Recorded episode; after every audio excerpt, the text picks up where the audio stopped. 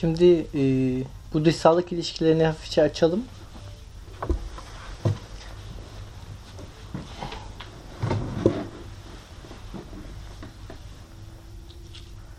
Mesela yine Manuel Delanda şöyle bir örnek veriyor. Yani bu ilişkiler dışsaldır derken ilişkiler daima dışarıdadır anlamında gibi böyle mekansal bir dışsallık hissellikten bahsetmiyoruz basitçe. Sadece ilişkilerin şeylerin özünü oluşturmamasından basitçe bahsediyoruz. Yani şeylerin doğalarının ilişkiler tarafından açıklanamaması. Bu ilişkilerin içinde şeylerin doğalarının erimemesinden bahsediyoruz. Bunun aksinde ne var? Mesela bunun aksinde Hegel var. Yani Hegel'e göre şeyler girdikleri çelişki ilişkileri boyunca özdeşliğe doğru meyilleriyle açıklanabilirler. Her şey o çelişme ilişkisinin içerisinde e, doğaların tayin edilmesiyle vuku bulur. Buna diyalektik deniyor en basit anlamıyla. Zaten şaşırtıcı olmayan bir şekilde Marksizmin az önce bahsettiğimiz öznel materyalist diyeceğimiz varyantları da Hegelcidir. Yani Marx'ı bir Hegelci olarak okuyan. Aksine varyantlarda işte Marx'ı Spinoza ile beraber okuyan varyantlardır. Ee, en bildiğimiz örneği Althusser olmak üzere daha yakına geldikçe Negri gibi. Belki Deleuze kendisi de buraya katılabilirler bilemem. Şimdi mesela diyor ki Delenda, böbrekler ve diyor diğer organlar aynı bedenin içinde olabilirler. Öyledirler. Ama yine de onların ilişkilenmesi dışsal yüzeyleri ya da zarları aracılığıyla olur. Biyokimyasal maddeler salgılayarak ya da gömülü alıcılara alıcılarca onları duyumlayarak. Ve yakın ilişkileri yani e, bir böbrekle işte mesanenin ilişkisi. Değil mi? Sonuçta şeyde e, sidikte bir salgı türü eninde nihayetinde. Onları zorunlu karşılıklı oluşumunca değil, zıtların zorunlu birliğini hatırlayın. Olumsal birlikte evrimlerince açıklanır. Yani mesela insan bedeni söz konusu olduğu zaman onu dikey değil de tarihe yayarak analiz edersek sonuçta bütün bu organlar birlikte evrilirler. Ama birbirlerine göre dışsal ilişkiler kurmaktan da kesilmezler. Yani birbirlerini açıklamazlar ilişkilerince. işte gözün evrimi görelim diye var değil basitçe değil mi? Gözün evrimi çok tesadüfi koşullarda doğan bir algı organı. ışığı duyumsamaktan ibaretken şimdiki gibi elektromanyetik dalga bu kadar ayrıntı analiz edemezsen başka şeylerle beraber paralel evrilerek bugün anladığımız anlamda görme olayı insanda açığa çıktı kadarıyla söylüyorum. Bunu gerçekleştirebilen bir organa dönüştürüyor. Şimdi bu zar mefhumu çok önemli. Biz bunu birazcık Maturana ve dediğim gibi Varela'yı bahsettim daha önce de Bilgi Ağacı diye bir kitapları var. Metis'te zaten ekleyeceğim. Haftayı yani hafta değil de öbür hafta için daha çok. Zar mefhumu ama şuradan bizim için önemli. Aslında yine sistem terminolojisine dönersek e, sistemin karmaşıklığı arttıkça sistemde bu güzel bir kavram. Geri besleme döngüleri oluşur.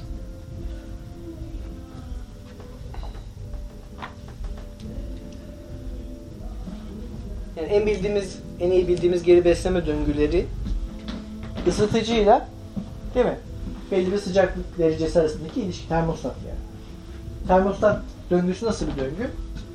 Mesela e, fırın ya da neyse e, fırın için ele alalım. Herkesin, benim evdeki mesela termostatlı bir doğalgaz kombisi değil. Fırında ne oluyor? 300 dereceye ayarladığımız zaman termostatı fırın ısınıyor, ısı, ısı veriyor, sistem açık enerji alıp ısıya dönüştürüyor elektrik enerjisini. İki enerji arasında bir tercüme işlemi yapıyor fırın. 300 santigrat derece yani eksi artı işte 5 derece olsun duyarlılığına göre değişir. Ee, ulaştığı anda olumsuz bir geri bildirim oluşuyor ve sistem kapanıyor. Böylece fırının içi 300 derece civarında bir dalgalı fonksiyon gibi seyrediyor. Bu olumsuz bir geri besleme. Olumlu geri beslemeler var. Bunlar termodinamik kavramları hala. Olumlu geri besleme döngüsü nasıl bir şey? Sistem belli bir şeyle temas ettikçe e, o temas oranında sistemin içindeki tepki çoğalıyor. Mesela en iyi bildiğimiz şeylerden biri, en iyi bildiğimiz bir şey bilmiyorum. Ben gitar çaldığım için iyi bildiğim bir şey çünkü. Yani gitar çalan bir müzisyen gitarını, elektro gitarsa özellikle daha da yoğunlaşır. ses şeyine geri döndürürse hoparlöre mesela ses verici hoparlör teli titreştirir, tel, hoparlörden ses çıkması sebep olur. Bu hoparlörün yani amfisinin kaldırabileceği bir yere kadar sesi hızlıca arttırır ve tizleştirir. Nereye kadar? Amfinin gücüne bağlı. Bu da başka bir fonksiyon sınır. Ama yani olumlu geri besleme de böyle bir şey. Az önce replika sürecini gördük. RNA'nın replikasyonu. Ona otokataliz deniyor. Kataliz önemli bizim için demiştim. Otokataliz, katalizörün bizzat e, gerçekleşen e, kimyasal sentezin ürünü olması. Yani RNA orada hem katalizör, az önce ondan bahsetmemiştim, saklamıştım o bilgiyi. RNA'yı kattığımız anda sistem yeni RNA'lar üretiyor ve RNA üretildikçe sistemin RNA üretme hızı artıyor. Sistem kendini geri besliyor. Olumlu geri besleme örneği bu. RNA gibi basit, aslında yine görece basit bir karmaşıklıktaki bir molekülde bile öngörülemeyen şeyler oluyor. İşte emergence oluyor. Ne oluyor? Evrim oluyor. Yani ilk başta mesela şöyle bir RNA attık. Adenin, tinin, işte U neyse o, guanin koyduk. Bu kendini replika ede, ederken ederken bir tanesi yanlış basılıyor. Şöyle oluyor. Eğer bu mesela şu ilk RNA'ya göre dört harfli RNA'lar arasında daha kararlı bir şeyse sisteme baskın gelmeye başlıyor. İlk attığımız RNA'dan farklı bir RNA bir anda sistemin içerisinde çoğalıp diğer RNA'yı siliyor. Evrim böyle bir şey sonuçta. Yani bütün evrimi bu terimlerle düşünebiliriz. Bu her zaman doğru olmaz. Yaklaşık olarak doğru olur ama o hayatta kalmak, var kalım mücadelesi dediği Darwin aslında böyle bir süreç. Yani çünkü bir hayvanın ekosi, bulunduğu ekosistem eleyici bir geri besleme döngüleriyle örülmüş bir sistem. Ve daha iyi olanın hayatta kalmasında düşündüğü şey bugün Daniel Dennett gibi evrim biyologları ya da evrim felsefecileri diyeyim, biyolog sayılmaz Dennett ama evrim filozofları da bunu böyle açıklayabiliyorlar örneğin. Belli uyaranlara tepki veren bir canlı. Bu ister basit bir bakteri olsun, ister insan olsun. Homo sapiens olsun. Kendini belli bir kararlılık, daha kararlı bir şey olmadığı sürece çoğaltmaya devam eder. Ama kendisinden daha kararlı bir sisteme neden olursa ekosisteme daha iyi cevap verebilen, ekosistemdeki enerji kaynaklarını daha iyi bulan, yani daha iyi gören, daha iyi işler, daha hızlı işlem yapan, daha karmaşık sosyal işbirliği ilişkilerine girebilen, değil mi? Bu giderek ekosistemden diğer türü silmeye eğilim gösterebilir. Bu her zaman olmaz. Çünkü evrim e, ne diyelim çizgisel bir ilerlemeye sahip diye daha iyi canlıları eleklemiyor, hedeflemiyor. Bunu bugün biliyoruz. Ama mesela Neandertallerle Homo sapienslerin karşılaşmasında böyle bir şey oldu muhakkak. Yani ister bunu Homo sapiens'in kökensel kötücülüğüne bağlayın, ister demet ya bu, bu düzeyde açıklayın. Sonuçta Homo sapiens Neandertallere nazaran e, coğrafyayı daha iyi kullanabilen, ekosistemin içinde daha iyi algılayabilen, iyiliğin hepsi tırnak içinde bir hayvan olduğu için değil mi? Neandertalleri yeryüzünden sildi. Diğer homo yani diğer insansı türleri de. Bugün tek insan yani homo türündeki tek varlık canlı biz. Hatta abartıp başka canlıları da siliyoruz. Endüstriyel tüketimin neticesi olarak. Tekrar ediyorum bu argüman tabii ki de hiçbir şey meşrulaştırması için kullanılamaz. Yani korkunç bir şey de. Heh, otokatalitik süreçlerde böyle yani kendi kendine olumlu olarak geri besleyen süreçler. Her zaman için daha kararlı biçimlerin her zaman için bu kararlılık bağlama göre açık sistemler özellikle doğadaki açık sistemler söz konusu olduğu için. Dolayısıyla bu da bize aslında evrim denilen şeyi açıklıyor. Üstelik çatallanmaları da açıklıyor. Yani neden bir türün içinde farklı bir tür doğuyor? Bu tür derken iler biyolojik bir tür olması gerekmez. Kimyasal bir molekül de olabilir. Daha karmaşık sistemlerin oluşumunu, çatallanmalarını ve tarihi aslında hani ilk geçen haftanın ilk başında söylediğimiz gibi var olanların hepsinin belli bir süreyi sarmalamasına bahsetmiştik ya. Farklı sürelerdeki farklı sürelere sahip, farklı süreleri sarmayan varlıklar olarak birleştirebilmemizi sağlıyor. Yani aslında termodinamik gerçekten de bu çağın belki de en önemli buluşlarından. Yani bu çağda bulunmadı ama bu çağa sarkan, bu çağda hala tartışılan bileşenlerinden biri olmasının sebebi bu. Şimdi gelelim. Geri bildirimlerden bahsediyorduk ve zardan.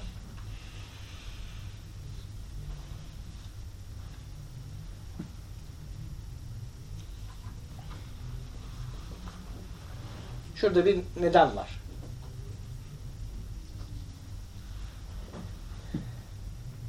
Bu bir canlı olsun. Fark etmez. Bir, bir sistem yani bu. İster canlı bir sistem ister cansız. Ama yeterince karmaşıklığa sahip. Şimdi doğrusal olmamasının sebeplerinden biri de neden bunun üzerinde etkilediği anda sistemin ürettiği tepkinin sistemin iç dinamiklerine bağımlı oluşu. Sistemin iç dinamikleri karmaşıksa tepki doğrudan verilmez. Sistemin karmaşıklığı arttıkça sistemin verdiği tepki daha öngörülemez, daha karmaşık hale gelir. Yani şunu söylemeye çalışıyorum, çok basit. Düşer. Yani belli bir kuvveti gerçekten geçiyorsam düşer. Ama beni böyle itmeye kalkarsanız geri çekilebilirim. Eliniz hareketini görüyorum. Bunu ölçebiliyorum. Şişenin benim hareketimi gördüğü falan yok. Kaçamıyorum. Ama ben kaçabilirim. Yani farklı algılama, farklı hissel dinamiklere sahibim. Bir kediyi de iterseniz o düşmez. Kıvrılır, bir şeyler olur. Ben mesela bir kedi kadar iyi kıvrılamam. Ee, ya da bir yılan da bir kediden daha fazla kıvrılabilir. Daha fazla kıvrımlara, daha fazla esnekliklere, elastikliklere sahip olabilir. Dolayısıyla aslında e, biz bir sistemi hala sistem terminolojisi kullanmam ama canlıların tümü var olan her şey için düşünebiliriz bunu. E, tam da bu algıları içsel algılar yani iç, iç süreçlerin neticesi olarak üreten algılar ve verdikleri tepkilerin farklılıklarınca ayırt ederiz.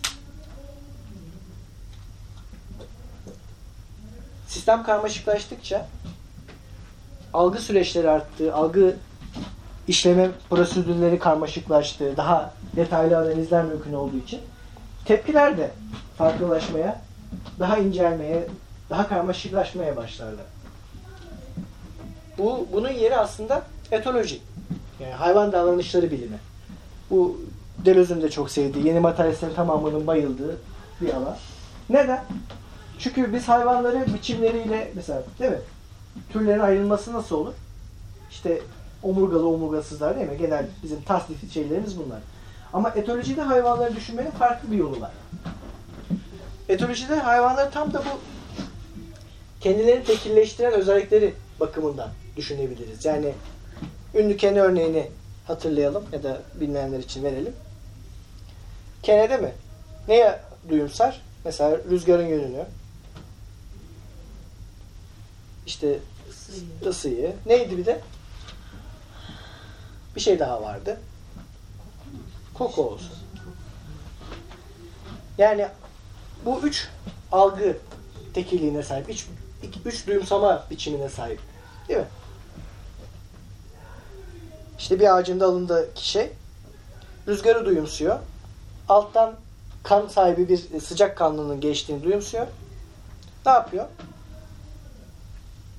Onun yörüngesini hesaplayıp üzerine atlıyor. Sonra da ısıyı duyumsadığı için sıcak bir bölge, kılsız bir bölge bulup yerleşiyor ve kanı emmeye başlıyor. İşte bir kenenin tekil noktaları. Tekillik dediğimiz zaman aslında böyle şeyleri düşünüyoruz. Keneyi kene yapan şeyler bunlar ama öz olarak değil. Ona özgü bir fark olarak. Bunlar üç tekillik. Tekil noktalar. Karmaşıklaştıkça bunları betimlemek zorlaşır. Çünkü bunların mesela insan tekil noktalarını betimlemeye kalkın. Bir düşünün, bir liste yapın yani. Evet demek. Düşünün yani çok karmaşık bir şey. Gerçekten altına kalkılır bir şey değil. Çünkü girdiğimiz etkileşimlerin, ilişkilerin sayısı çoğaldığı için çok farklı şeyleri algılayabiliyor, çok farklı şeyler yapabiliyoruz. Bu algılarımızı arttıran şeyler haftaya daha çok detaylıca gireceğiz zaten birazcık ona hazırlanalım diye de yapıyorum bunu. Ee, insani olmayan şeyleri de tıpkı diğer canlılar gibi kendi algılarımızı arttırmak için, kendi duyumsama biçimlerimizi yoğunlaştırmak, yükseltmek, değiştirmek için kullanıyoruz. Kızıl ötesi algılayamıyoruz. Kızıl ötesi görmek diye bir şey bizim için söz konusu bile değil. Ama kızıl ötesi dürbün yapıp değil mi? Bir aparatla, bir aygıtla bunu çözebiliyoruz. İşte bir evet, yoğun işlemleri düşünebiliyoruz ama hızlı yapamıyoruz. O zaman bilgisayarı üretip çok bizden çok daha hızlı işlem yapabilme kapasitesine sahip bir aygıtı kendimizin kılabiliyoruz. Yani kendi aparatımız olarak uzatabiliyoruz. E işte benim iletişim mesafen burası ama internet sayesinde işte Manuel Delanda ile iletişim kurabilirim. Kurdum çünkü de. Makale istemiştim. Sağ olsun o da göndermiş. Yani normalde düşünülemez bir şeydi bu. Bir yüzyıl önce Manuel Delanda'ya ulaşmam imkansız bir şey ya. Yani nasıl olacak? Telgraf çeksem 10 yıl sonra gider biz yeni materyalizm dersi yapıp bitiririz. Üstüne oho yani ben doktoraya bitiririm. Türkiye'de devrim olur. Neden olmasın? Hani hala Manuel Delanda'dan gelecek makaleyi bekleriz ama. Bugün öyle değil. Dolayısıyla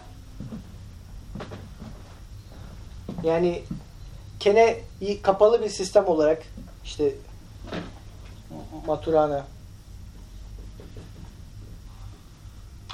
Diğeri neydi ya? Ben bugün niye bu kadar çok isim unutuyorum ya? Benim beynimde bir şey var, sıkıntı var. Ha, Verela. Bilgi Ağacı. Çok güzel bir kitaptı. Bir bakın. Onlar e, durumu tam da böyle açıklıyor. Bu Metis'ten çıkan kitap. Evet evet evet. Metis'ten çıkan. Eski de bir kitaptır yani 70'lerde yazılmış bir kitaptır. Bugün nörobilim sayesinde çok daha karmaşık şeylere sahibiz. Dedikleri bizim de üzerinden geçmeye çalıştığımız şey şu.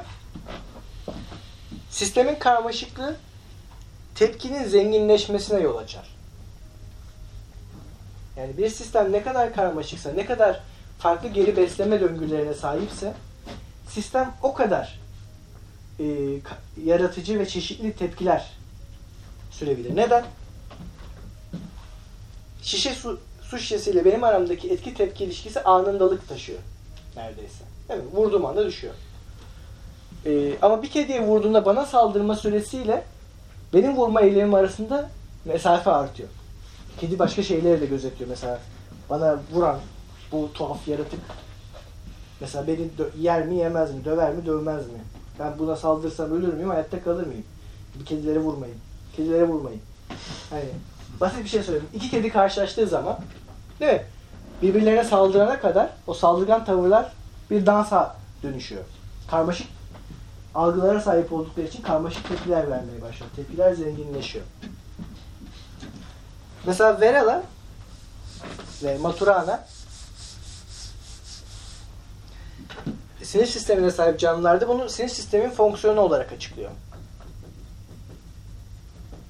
Ne kadar yoğun bir sinir sistemi varsa bu insan beynine kadar gider. Aslında insan beyni de burada en tepe noktada değil de neyse şimdilik e, böyle kabul edelim. Beyin hacmi arttıkça işte sinir sistemin bedeni sarmasının oranı arttıkça tepkilerin çeşitliliği de artmaya başlar. Şimdi yine buraya Spinozacı bir müdahale yapabilecek duruma geliyoruz. Yani Spinoza'nın bir kavramını ki e, Bennett de bunu çağırıyor yardıma. E, şeyde Graham Harman da çağırıyor. O da şu. Tepki, etki. Çizgisel açıklamaların hepsi, yani doğrusal açıklamaların hepsi yalnızca etkileri gözetiyor. Yani tepki de burada bir etki olarak alınmıştır. Anındalık var çünkü. Bunu aslında Spinoza'dan biliyoruz. Etkileme kapasitesiydi bu değil mi?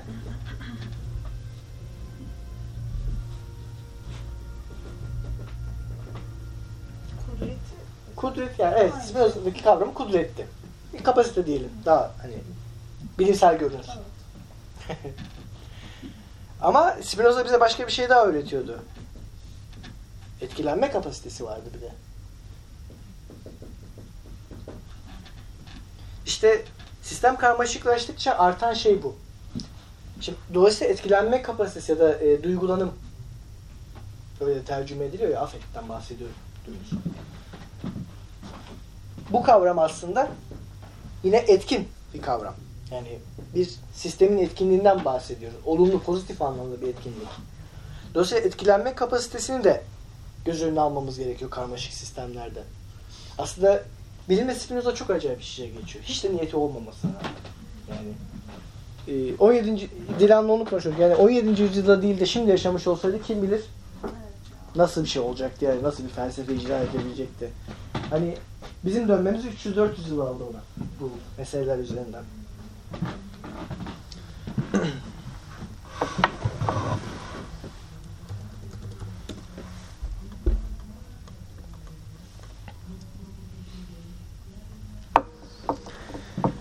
Şimdi dolayısıyla böyle düşününce güzel bir kavram. Bennett buna canlı maddecilik diyor. Vi- Vital canlı maddelik diyor daha doğrusu. Vital materiality.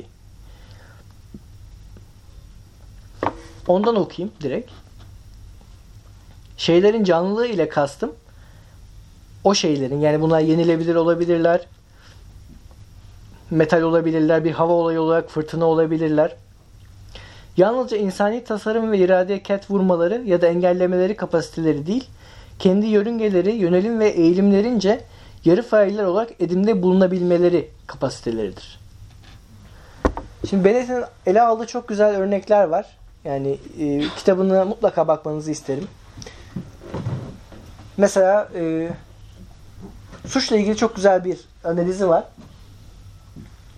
Ne demek bu? Delil toplama ve cinayetin çözülmesi meselesi.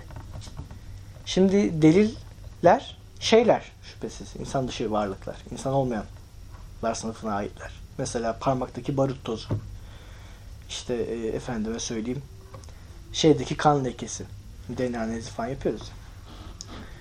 E, aslında insan toplumları şeylerin bu etik kapasitesinden uzun yıllardan beri haberdar ve bunun için hukuku prosedürler e, incelikle yapılıyor. Yani adli tıp tamamıyla bunun üzerine kurulu. Adli bilim. Yani tıp demeyelim sadece. Adli bilim genel olarak tamamıyla bunun üzerine kurulu. Yani şeylerin yarı failler olarak etkide bulunduğu yerler kesinlikle e, özellikle cinayet davalarıdır. Evet başka davalarda da etkileri var ama en yoğun gördüğümüz şeyler e, cinayet davaları ve e, Cem Bennett işte şeyi ele alıyor. Barut lekesini. Yani barut lekesi dediğimiz şey parmaktaki barut tozu, barut kalıntısı. E, bize ne söylüyor cinayet davasının oluşum bakımından? E, yanlış hatırlamıyorsam e, bu elde bir barut tozu izi varsa, kalıntısı varsa ya silah tutmuş olmam ya da silah ateşlendiği alanın işte bir metre çeperinde olmam gerekiyor. En fazla. Yani bu bilimsel olarak öngörülebilir, analiz edilebilir, olasılık şeyince modellenebilir bir şey. Dolayısıyla bir cinayet davasında bir barut izi, yani barutun eldeki varlığı tamamıyla bir yarı faildir. Yani ya da eyleyendir. Eyleme kapasitesine sahip bir şeydir ki davanın gidişatını belirleyebilir. Yani deliller konuşur dedikleri zaman işte savcılar, hakimler, hukukçular kastettikleri şey böyle bir şey. Delil toplama meselesinin bu kadar önemli olmasının sebebi bu. Çünkü aslında e, bizim bütün ontolojimiz modern dünyada şeylerin failliğini dışlarken bizim gerçek yaşantımız maalesef onların failliğini varsaymak zorunda kalıyor. Ya bunlar daha fazla arttırılabilir. Yani kasırga gibi vakalarda evet bir anlamda kenti birbirine katıyor, insanların amaçladığı eylemlerini gerçekleştirmesinin önünde bir engel oluyor. Ee, ama aynı zamanda e, mesela yağmur gibi basit bir olay da aynı zamanda ekosistemin döngüsünün bir parçası. Ekosistemin eyleyicilerinden, aktantlarından biri. Ve insanlarla ilişki olarak değil çünkü ekosistem insanlarla çok az ilişkili. Yani insanı ilgilendiren bir kısmı var, insanı ilgilendirmeyen kısımları var. Kastettiğim genel bir anlamda değil. Yani dar bir anlamdan bahsediyorum. Buraya yağmur yağmur yağmış yağmamış basit problemlere yol açabilir ama yağmurun yağıyor olması değil mi?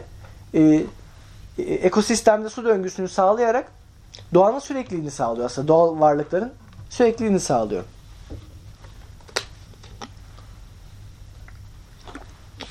Oysa tam onun tanımıyla şeylerin etkililiği bir şeyler yapabilmesi, bir fark yaratmak için yeterli uyumluluğa sahip olması, etkiler üretmesi, olayların şeyin seyrini değiştirebilmesi eyleyen olmak demek. Bu aktant kavramı da yine Bruno Latour'dan geliyor. Bahsettim zaten.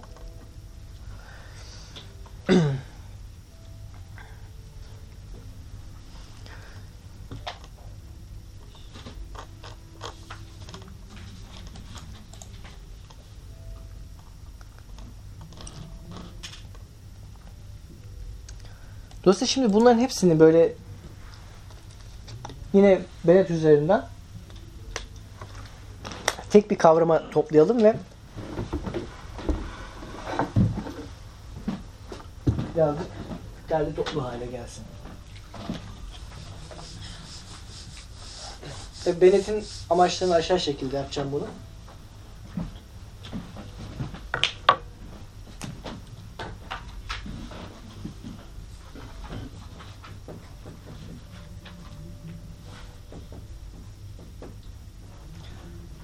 Bennett bunu çizgiyle yazıyor. Bunu çizgiyle yazdığı için ne yapmak istediğini Türkçe'de ifade etmesi güç. Yani tam tamına böyle canımız çevirmek istese sanırım dışarıdaki bölge gibi bir şey deriz buna. Dışarı bölgesi. Ama önemli değil dışarısı. Taraf gibi. Ha, dışarıdaki taraf. Taraf. Dış taraf. Dış taraf. Dışarısı diyelim ama yani böyle olsun. Şimdi aslında dışarısı mefhumunun soy kütüğü Foucault ve Foucault üzerinden Blanchot'a gider. Yani Blanchot'a ait bir kavram görece ama o kökler bizi çok ilgilendirmiyor. Ben de bunu Foucault'da ödünç almış. Ama bu dışarısı az çok çağdaş bütün e, yeni materyalist düşüncede var. Hani virtüel mesela bir dışarısı teşkil ediyor. Mesela. Şimdi Foucault'daki haline hemen basitçe üzerinden geçelim. Düşünmek demek Foucault için. Bakın yeni materyalizmde düşünme imgesine dair bir şey söylüyoruz. Bu önemli.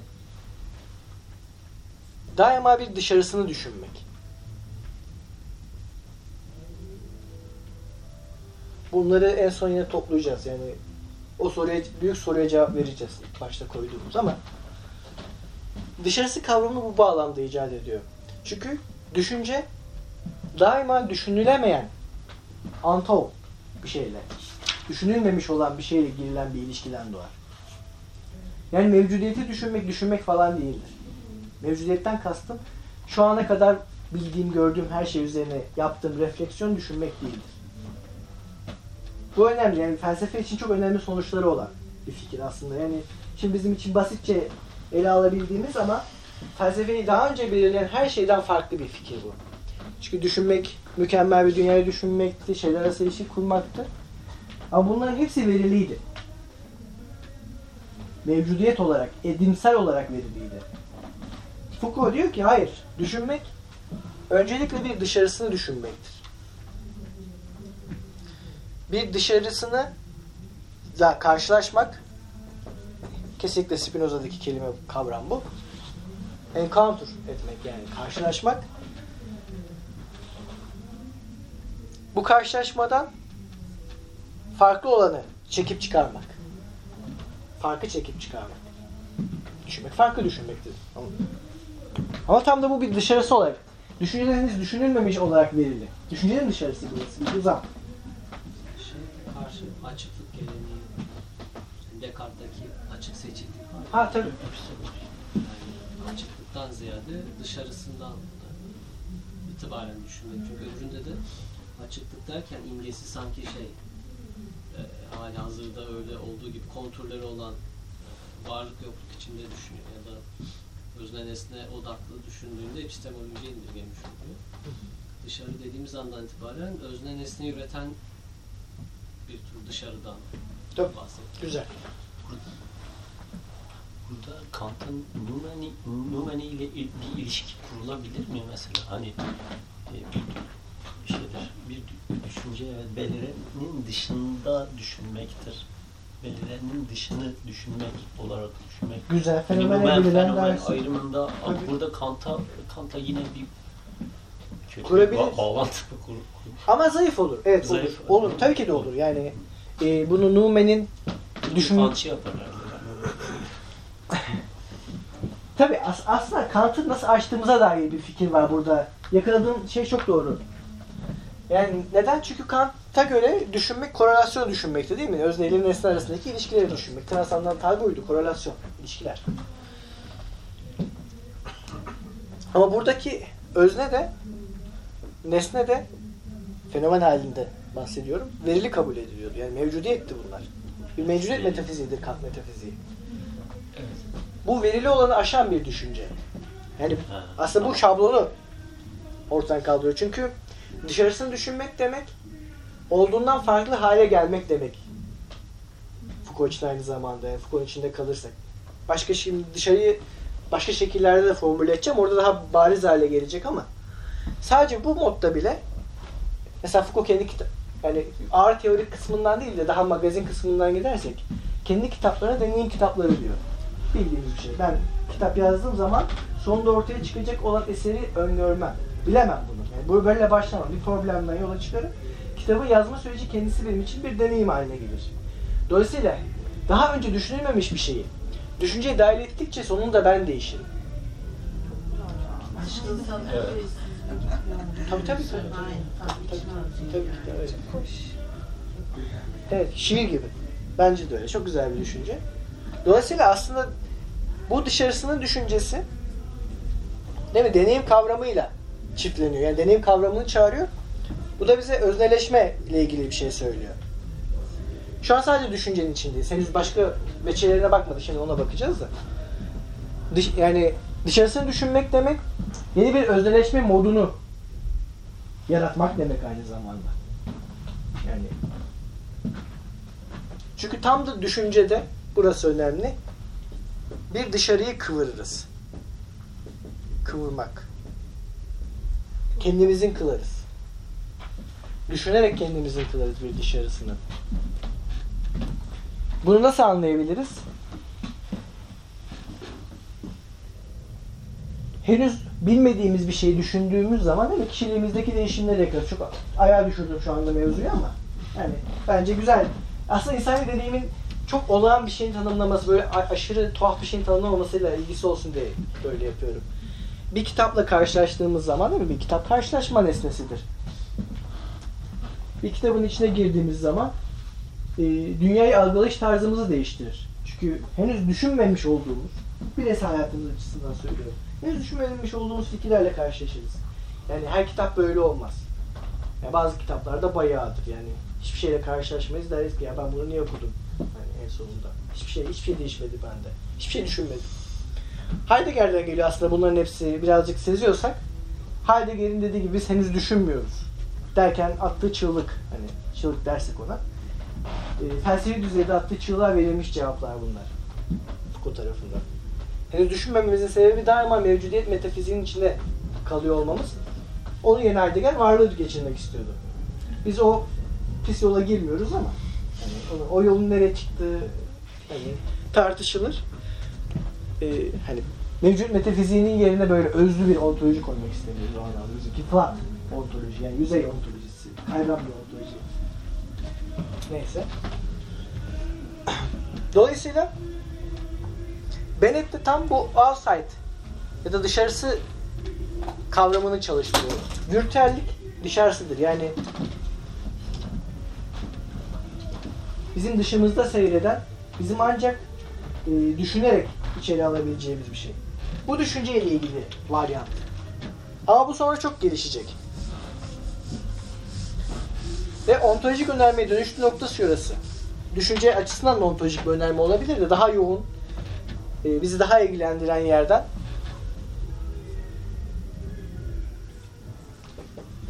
Maturana ve Verala da böyle tanımlar.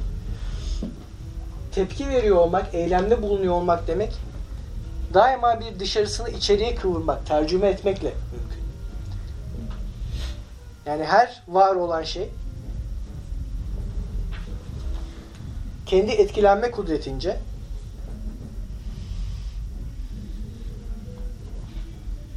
ve ne yapacağını ne yapacağını bilmediğimiz kudret bu işte. Bir dışarısını içeriye kıvırır. Yani hepimiz uzay zaman kıvrımlarıyız.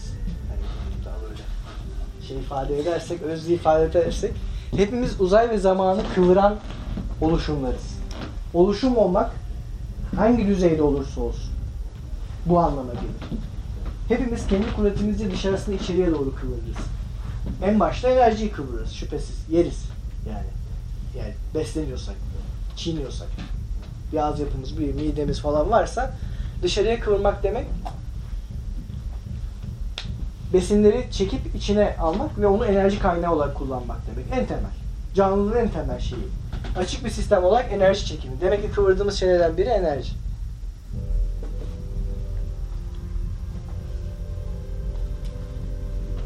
Ama aynı zamanda algılarız da. Dolayısıyla dışarıdan sadece besin ve enerji çekiyor değiliz. Aynı zamanda e, ne diyelim ona?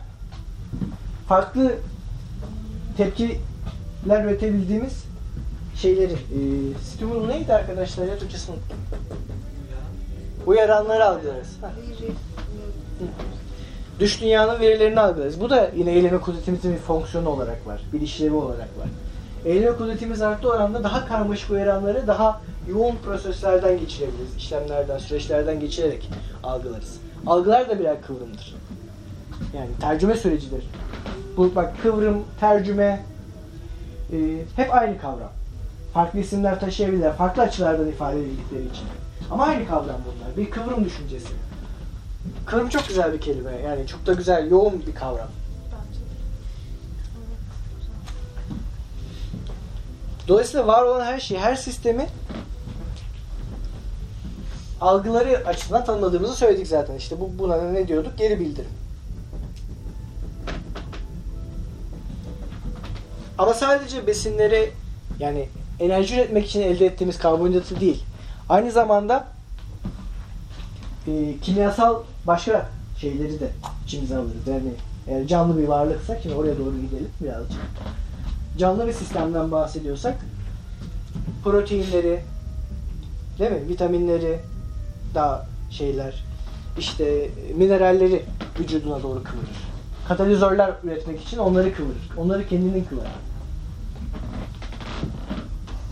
Keza aynı zamanda bir evrim çatallanmasının, evrim ağacının bir parçasını oluşturduğu için belli bir genetik materyali kıvırır. Ve aynı zamanda genetik materyalin kendisi yani DNA'nın kendisi kıvrımın işlemcisi haline gelir. Proteinleri o sentezliyor.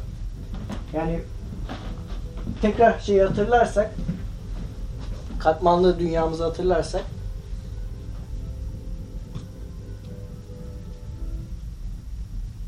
fizyokimyasal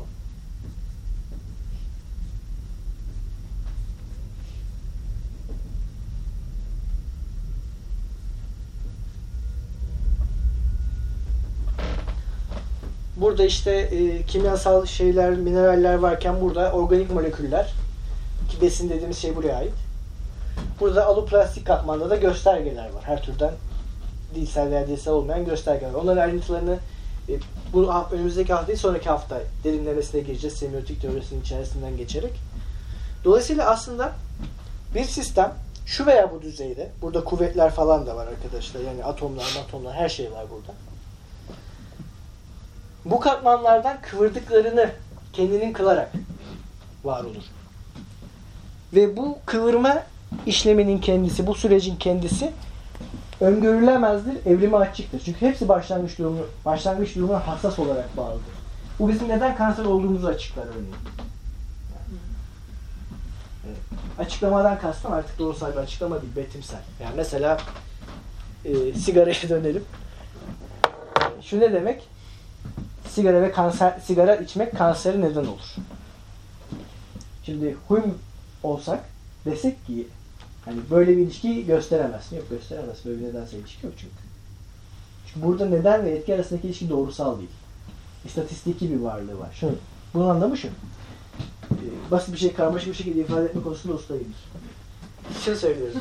Yani kafam yoruldu ya biraz. Ondan dönüyorum. Yanlış anlamayın. Böyle birazcık tekledim. Ee, bir popülasyonda e, sigara içiliyorsa sigara içilen popülasyonda kanser çıkıyor. Mesela içenlerin %70'i kanser oluyor. Ha, bu yeterli işte. İstatistiki bir varlığı var. Yani sigara içmek çünkü şeyi arttırıyor. E, DNA zincirinin özellikle akciğerdekilerin ama başka süreçlerdekilerin de e, kırılmasını ve bozulma olasılıklarını arttırıyor. Yani bireysel bir beden açısından da sigara içmek istatistiki bir kanser ne de e, e, etkin olması söz konusu. Ama popülasyon nazarında bu daha çok görünüyor. Yani popülasyondaki istatistiki varlık, istatistiki e, nedensellik daha bariz. Çünkü biz dediğim gibi tekrar edersek aynı şeyi e, bizim kararlılığımız dinamik bir kararlılık. Hatta e, şeyde onu getirmemişim. Buna yaşam nedir de bakacağız. Dinamik kinetik kararlılık diyor. Termodinamikten yola çıkarak. Bunun anlamı şu. Biz aynı kalırken hücrelerimizin hepsi e, mi- milyonlarca sayıda ölüp yeniden üretiliyor. Yani yeni hücre bölünmeleri oluyor. Eskileri de ölüp gidiyor. Dolayısıyla e, bu sürekli üretim hali şey RNA'da gördüğümüz gibi evrimi tetikliyor. Yani yeni üretilen şeyin eskisiyle aynı olmama olasılığını arttırıyor. Normalde mesela DNA'nın e, yeni bir şey evrimi olasılığı atıyorum yüzde bir olsun. Düşük bir ihtimal. Ama yüz milyonlarca DNA iplikçiyi kopyalanıyorsa e, bu yani kesinlikle olur. Yani öyle bir şey bu. Keza kanser de öyle. Yani sigara içen herkes kanser olmaz. Ama yeterince sayıdaki insan kanser içiyorsa mutlaka bir kanser vakasını görürsün sigara içenler arasında. Bunu her yere uyarlayabiliriz. Ama dediğim gibi bunun mekanizması tam da bizim bütün açık sistemlerin bizimki gibi en karmaşıklarından en basitlerine kadar e, kendi kudretimiz oranında dışarısını kendi içimize sarmalıyor olmamız. Bir dışarısının kıvrımı, dışarının kendi üzerine kapanımı olmamız. Aslında bu Hegelci bir fikirdi. Bu arada onu da şey yapayım. İlk bunu düşünen kişi Hegel'di. Hegel böyle düşün, bu terimlerle düşünmemiş olsa da. Özbilinç dediği mefhum temelde evrenin kendi kendini düşünüyor olmasından ibaret. Bu Hegel'in ne diyelim Fransız yorumcuların elinden geçmiş daha materyalist bir yorumu. Çünkü onlar da diyor ki yani Hegel'in böyle hani tin olarak tasvir ettiği şey en başından beri zaten bir potansiyel olarak evrenin kendi kendini düşünme potansiyeli. Yani öyle evrenin dışında kalan bir şey değil zaten Hegel de öyle ifade etmez. Tinin doğaya, doğanın kültüre dönüşmesi, kültürün en nihayetinde devlete ve felsefeye dönüşmesi aslında. Tam da bu örtü potansiyeli açığa çıkıp evrenin kendi üzerine düşünmesi demek. Akıllı varlıklı olarak bizler felsefe yaparak evren üzerine düşünüyoruz ya. Hegel'e göre bu aslında evrenin kendi kendine düşünmesi. Kendi üzerine düşünmesi. Özbilinçten kastı bu. Yoksa insanın kendi evrendekini anlaması değil basitçe. Bunu tanımlaması değil. Evrenin kendini anlaması. Özbilinç. Güzel değil mi? Böyle anlatınca Hegel bile sevimli oluyor. sevimli olabilir canım. Niye olmasın? Yani sevimsiz olacak diye bir şey yok. Bir şey Düşünceyi doğaya yeniden yerleştirmek. Yani doğaya aşkın düşünceden ziyade. Tabii. Bu panteist Evet. aslında. O daha panteist, daha Spinoza'ya çekilmiş. Fransız yorumcular da birazcık zaten öyle yapıyorlar. Marx'ın da böyle süzülmesi söz konusu. Neyse. Bu demek ki aslında dışarının düşüncesinden dışarının kıvrımına doğru yani daha ne diyelim ontolojik bir kıvrım düşüncesine doğru hareket ettiğimizde aslında yeni materyalizmin oturduğu zemini görüyoruz. Burada örtük potansiyeller var. Bu örtük potansiyeller kıvrıldıkça açığa çıkıyorlar. Paradoksal gibi görünebilir. Yani ben dışarısını kıvırdıkça kendi örtük potansiyellerimi de açıyorum. Açığa çıkartıyorum. Onların kıvrımlarını çözüyorum. Bu potansiyelleri hem ediniyorum, bu unsurlardan fazlasıyım çünkü ben kıvırdıklarımdan. Ama hem de eee ne diyelim ona? Hem de yeni şeyler yaratmaya başlıyor. Mesela yine tekrar edelim, dönelim. Düşünceye ve kitap okumaya. Okuduğumuz kitaplar sadece replikasını aldığımız nesneler değil değil mi? Yani bir fikirle karşılaştığımız zaman yaptığımız şey onu aynen temsil edecek fikirler üretmek değil. Çünkü bizde de kıvrılmış örtük potansiyeller var. Bu potansiyeller nazarında bu bizim bireysel hayat hikayemizin bir parçasını oluşturabilir, aldığımız eğitim olabilir, izlediğimiz film, gittiğimiz tiyatro oyunu hepsi olabilir. O nazarda biz o kitapla ilişkiye geçiyoruz. Dolayısıyla kitaptan basitçe aynen kopyalamıyoruz. Çünkü sistem içi karmaşık olduğu için böyle bir şey mümkün değil. Düşünce ve beyin söz konusu olduğunda. Ona verdiğimiz tepki o unsurun bize eklemlenmesinden bir artı işleminden daha karmaşık bir tepki oluyor. Bir şey yaratarak cevap veriyoruz. Bu hem uyaranın niteliğini hem de bizim kıvırabildiğimiz örtük potansiyelleri bağlı bir şey soracak. Ha okey. Acaba işte bu kudretimizin farkında mıyız? Sorusunu soracak. Güzel Spinoza'ya göre değiliz. Yani daha doğrusu aslında bu hep deneyimlediğimiz ama adını koymadığımız bir süreç. Hepimiz deneyimliyoruz bunu. Ke Kemal Hoca mesela tiyatro oyunlarında bunu deneyimliyordur yani. Bir bedenin ne yapacağını, ne, yap, ne yapabileceğini bilemiyoruz meselesi bence tiyatroda çok net görülüyordur. Çünkü bir insan tiyatro sahnesine çıktığı zaman değil mi? Önündeki metne nasıl tepki vereceğini bilmez. Olimpiyatlarda. Yani bilir de hani kestirimleri vardır. Değil mi? O metinle Olimpiyatlarda da görüyoruz. Tabii tabii. Yani mesela sporda görüyoruz şüphesiz genel olarak. E, tiyatro oyunda da işte daha önce hiç kendimizde fa- fark etmediğimiz belli tepki ve mimik biçimleri keşfediyor olabiliriz. Öyle oluyordur değil mi? Öyle olması zaten. Bu işin keyfi kalmaz tahminimce.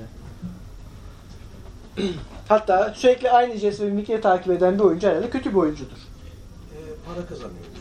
Afiyet olsun. Skorlarının sonucunu almışsa o para kazanıyor. Çok, Türkiye'de çok var onlar. Doğru. Aynı şeyleri tekrar edip para kazanan. Aynı jestler, aynı mimikler. Dolayısıyla böyle az çok yol alabildik mi? Bu karmaşık sistemlerin bizim için ne önem taşıdığını, bunun ontolojimiz için nasıl bir köşe taşı olduğunu, örtük potansiyeller dediğimiz ya da virtüel dediğimiz, bir yer dışarısı diye tarif ettiğimiz şeylerin nasıl kıvrıldığını ve oluşumları nasıl açıkladığını. Çünkü oluşumlar hem bu kıvrımlara indirgenmiyor, dediğim gibi ilişkilerle doğaları açıklanmıyor. Ama bu kıvrımlara verdikleri karmaşık tepkilerle kendilerinin kıvrımlarını açıyorlar. Değil mi? Güzel bir dünya elde ettik sanki. Böyle birazcık İyi bir kavrayış sundu. sanki dü- dünya sevilesi bir yer olmaya başladı değil mi? Nefret ediyordunuz hepiniz. Tabii önemli. Çünkü yani şunu unutuyoruz bazen ya. Ee, düşüncenin de maddi bir kuvvet olduğunu unutuyoruz belki hani. Şimdi biraz serbest konuşursak. E, düşünce de bir temsili kuvvet veya maddi olanların etkisinin bilurlaştığı, yansıdığı bir şey değil ki. Düşünce de maddi bir kuvvet. On- bizim ontolojimiz öyle buyuruyordu. Dolayısıyla düşünme tarzımız mistik. Bu an var ya düşün dünyayı değiştir, işte evrene mesaj gönder. Kuantum enerjisini falan kötüye kullanan abidik gubidik şeyler var. O anlamda değil ama dünyayla ilişkiye girme kapasitelerimizi farklılaştırıyor kaçınılmaz olarak.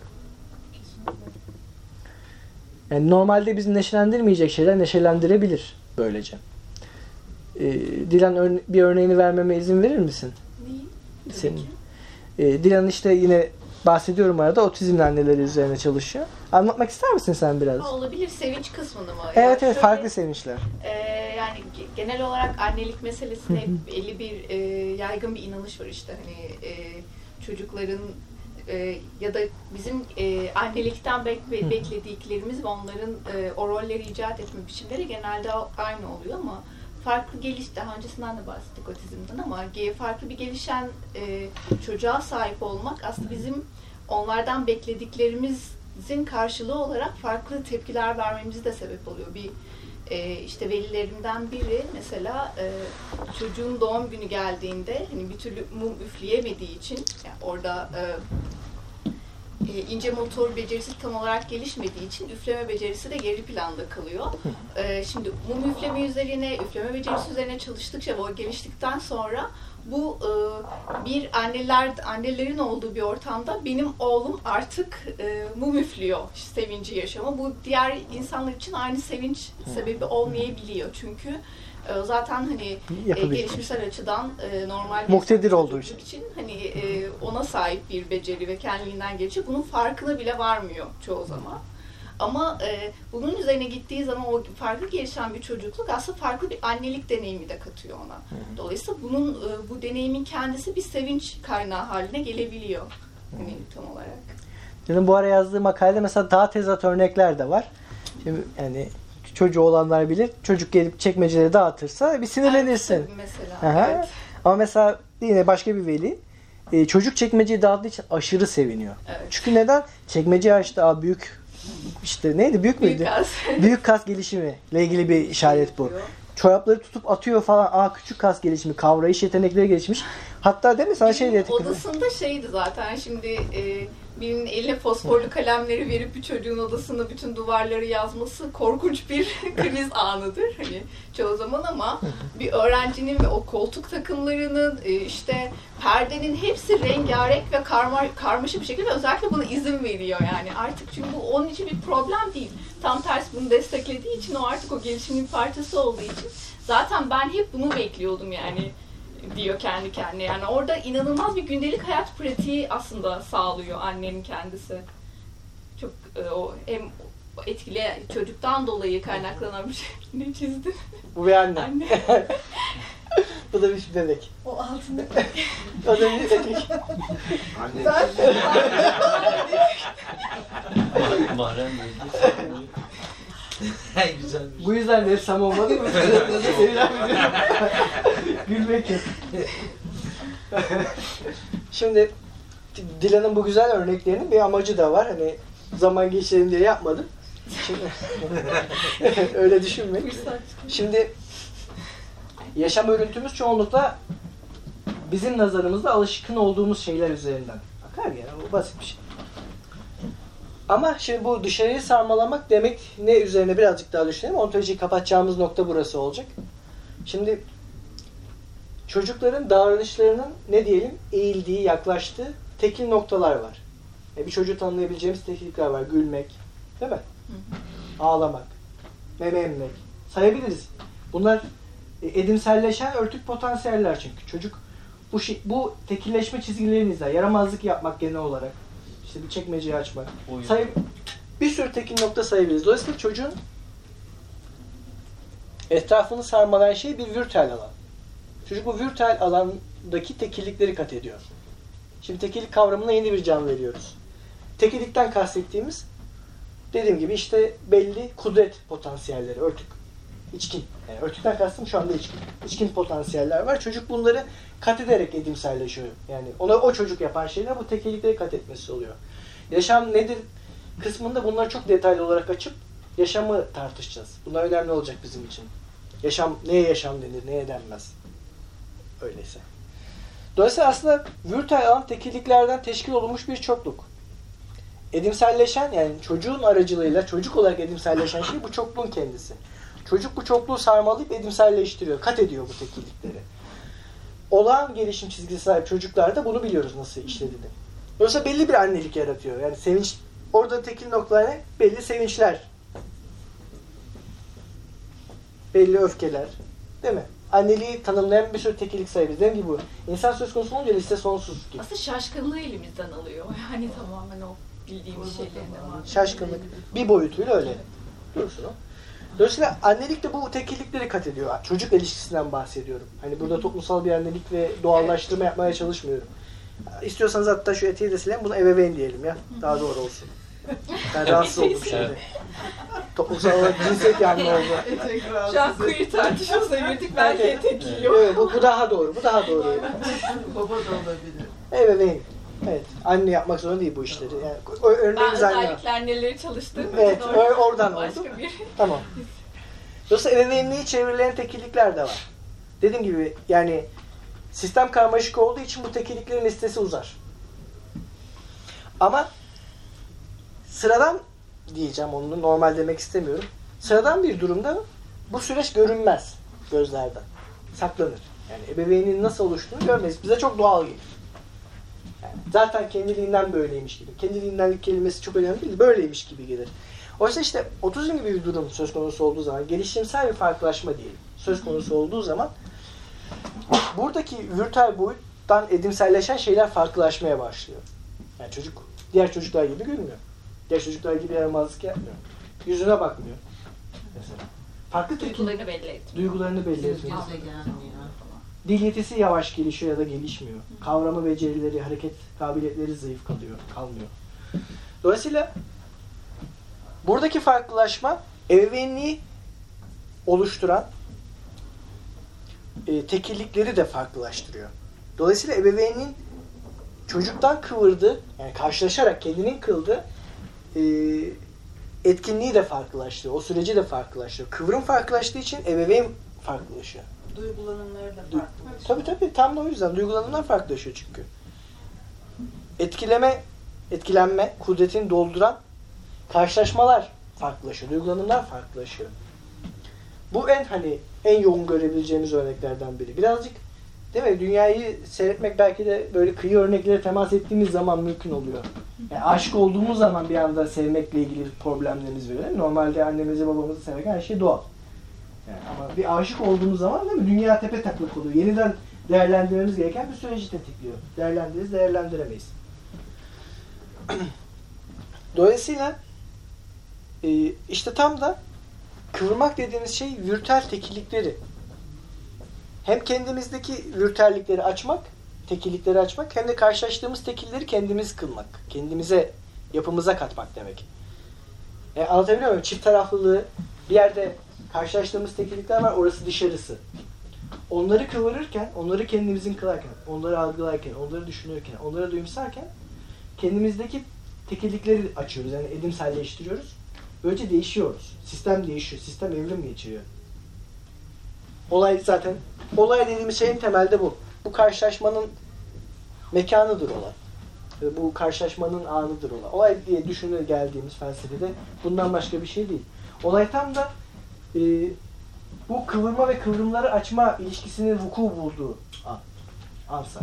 Bir mekan, bir mıntıka. Oh. Evet, aslında buraya kadar gelmek istiyorum. Çünkü e, haftaya insan sonrası temasını ele alacağız. Yine yeni materyalizme çok önemli merkezi temalardan biri. Russell Brödöf diye daha çok bakacağız yakından. Antroposeni de orada alırız. Biraz antroposenden de bahsederiz. Ee, insan sonrasını ele alacağız. Sonra bu hikayeyi insan ekolojisinin bir parçası olarak sürdüreceğiz. Bir insan ekolojisi yapacağız. Öbür hafta ağlar ve haritalarda. Biraz daha siyasetle, etikle iç içe olacak. Ee, benlik bu haftalık bu kadar. Var mı bir soru, bir soru? söylediğiniz kitapları Onları yine her zamanki gibi listeleyeceğim. Ha, diyeceğim. Var mı sorusu, katkısı olan?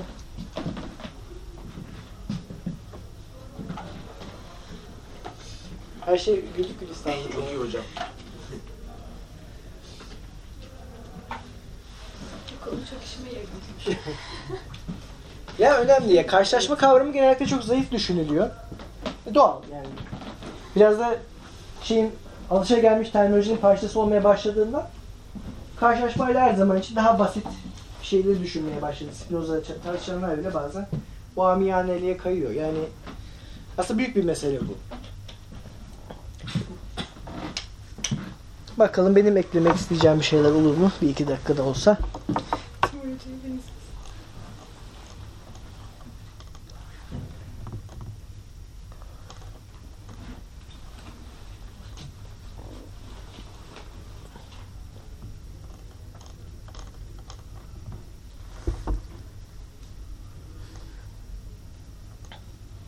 Tamam ya bu kadar bence de. o zaman bu hafta da geldiğiniz için çok teşekkür ederim. Haftaya insan sonrasıyla devam edeceğiz. İnsanı artık zaten dayak manyağı ettik. Orada artık öldürüp bırakacağız kenarıya.